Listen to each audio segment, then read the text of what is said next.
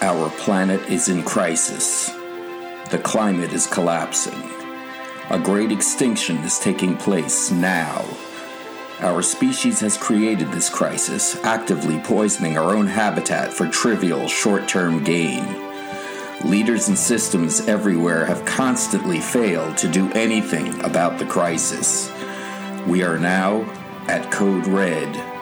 Survival of our species, the future of our children, and those who share the planet with us is at stake.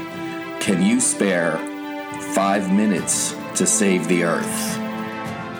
Hello, I'm Ray Katz, and this episode of the podcast is called The People's Climate Committee. I often write fiction to illustrate success over the greatest crime against humanity ever committed, the fatal desecration of our planet by wealthy fossil fuel profiteers, aided by corrupt government officials worldwide. This is one such story. However, it is also a tactic that our climate movement, the saners, could use in the real world. Ordinary people like ourselves, the sane and caring people of Earth, people without any formal authority, could hold public hearings to focus a harsh and unwanted gaze at what's most important right now: exposing and disempowering climate criminals who have the power and authority to direct policy. For now, let's just enjoy the fiction. Changing the world always begins with an idea and a vision. We were people who, in the end, couldn't live in a world of lies.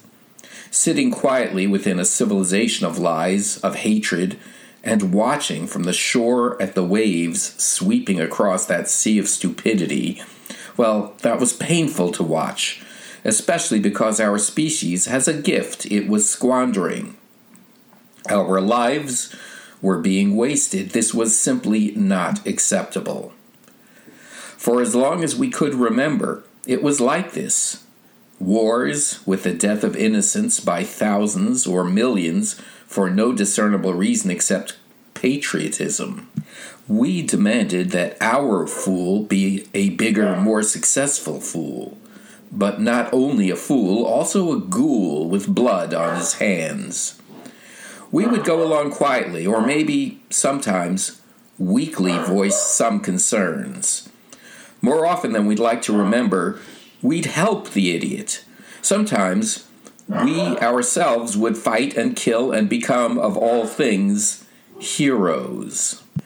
And we'd spend our lives working, nearly always at something useless, often at something evil.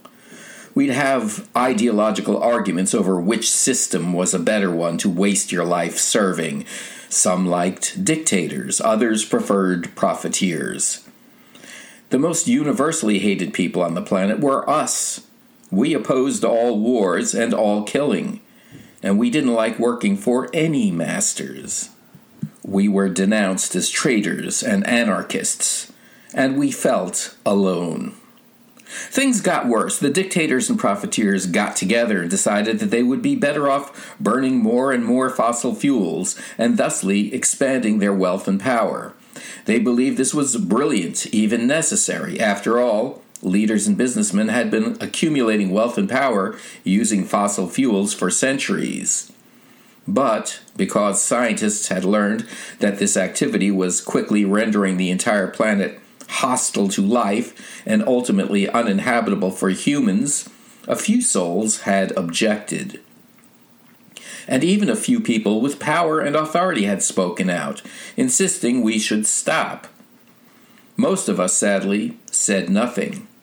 In fact, although we'd feel some anxiety at the increasing storms, droughts, floods, mudslides, wildfires, and shortages, only a small number of us loudly and publicly objected.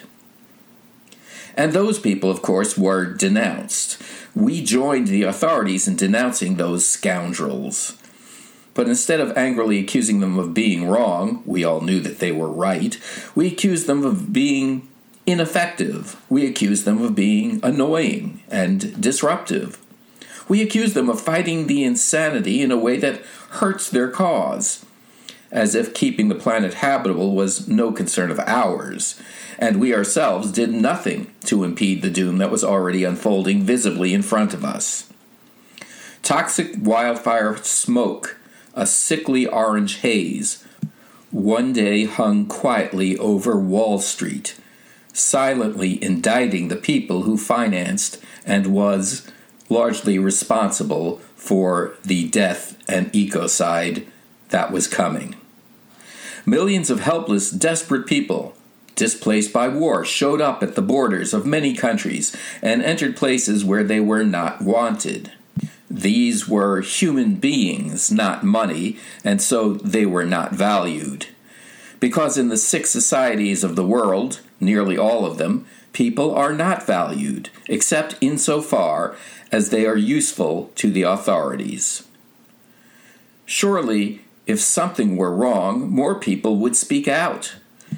The way things are must be the only way. Otherwise, how could an entire planet full of people, now nearly 8 billion people, simply go along with death and brutality and enslavement and even the complete annihilation of nature herself? We went along because that's part of our nature. We cooperate. We work together. This is an instinct that was evolutionarily useful, that allowed these weak, naked apes, our ancestors, to survive. But this is not the entirety of our nature. In fact, it's a good and valuable quality that has been hijacked by evil. In their heart of hearts, many people, more than 1 billion and very likely more than 4 billion, know and understand that the world could be better, that people were fully capable of being better. They knew this because each of them cared about other human beings, about their families, loved ones, friends. Some cared about strangers and foreigners and even people who had at one time or another done bad things. The secret that was kept from the world and that we hid from each other is that we love life, we love nature, we love our children, we love the variety of people and species and things in the world. The secret is that the force behind humanity, the essence of our nature, the thing that explains our existence, is, in fact, love. That is the core of our humanity, and the suppression of this fact is behind our collective anxiety and our secret horror about what our leaders are doing and what we let them do. But our instinct for cooperation has been abused by authorities who reward evil and punish our essential goodness. We are told that people are by their nature evil and greedy and selfish and cruel. We are told that we have no choice. This is what human beings are. And this lie has created a compliant worldwide surrender to people who assert their power and authority as the natural leaders of humanity. Those people then went on to their ultimate act, destruction of civilization, of humanity, of this biosphere, all in the name of their sacred hierarchy, their manly dictatorships and their greedy plutocracies. And that's when their plan began to fall apart. The latest United Nations climate meeting had just ended, in failure, as usual, although they made what they claimed were major announcements, an agreement to triple the availability of clean energy and other such nonsense that they would not do and would never be enough anyway. Instead of being met with praise and hope and applause, or even just a yawn, these ridiculous announcements were met with open derision and revulsion by ordinary people around the world. The sentiment was, "Are you friggin' kidding us? The climate is collapsing right now before our very eyes, faster than anyone predicted, and you to try to pass off the same warmed-over crap that you've been peddling for decades?" And the people decided to have their own climate committee and take control of addressing the crisis. They would begin to do the things that responsible leaders, had there been any, would have done at least 35 years ago. Here's what they did. 1. They declared a worldwide emergency and announced that real emergency measures would be taken shortly. 2. They called together a committee of the world's leading climate scientists to ask for a summary of the current situation and a list of recommendations, particularly what can and should be done right now. 3. The preliminary report came out within weeks, and the scientists were told to put together an emergency climate plan. 4. The climate plan, with immediate steps listed in detail up front, was published, and those steps were carried out, often over the objections of governments and international corporations. People defied governments and corporations to ensure that the plan was fully executed. 5. The latter parts of the plan were carried out in rapid succession, each part refined up until execution began. The plan continued for decades. Sadly, it wasn't in time to prevent serious and permanent damage to our planet, but the plan did everything possible to stop the slide to climate extinction. 6. The climate was finally stabilized at a painful but survivable state. The rebuilding of civilization, this time built around sustainability and caring for nature and valuing human life and other species, not profit or power or ego or greed, well, that began and continues to this day. It's really a good thing that people finally began to speak out firmly, fiercely, and continually. That initial small step inspired others and grew into an unstoppable force for good. Life today is far from perfect, but we avoided the worst, and things are getting better, albeit slowly. And we've proven that these naked apes, these people, aren't so evil or stupid after all. Thanks for listening. I'm Ray Katz. We have 8 billion people on the planet. Too many people. At least 1 billion of us are aware of the crisis we face and desperately want to help.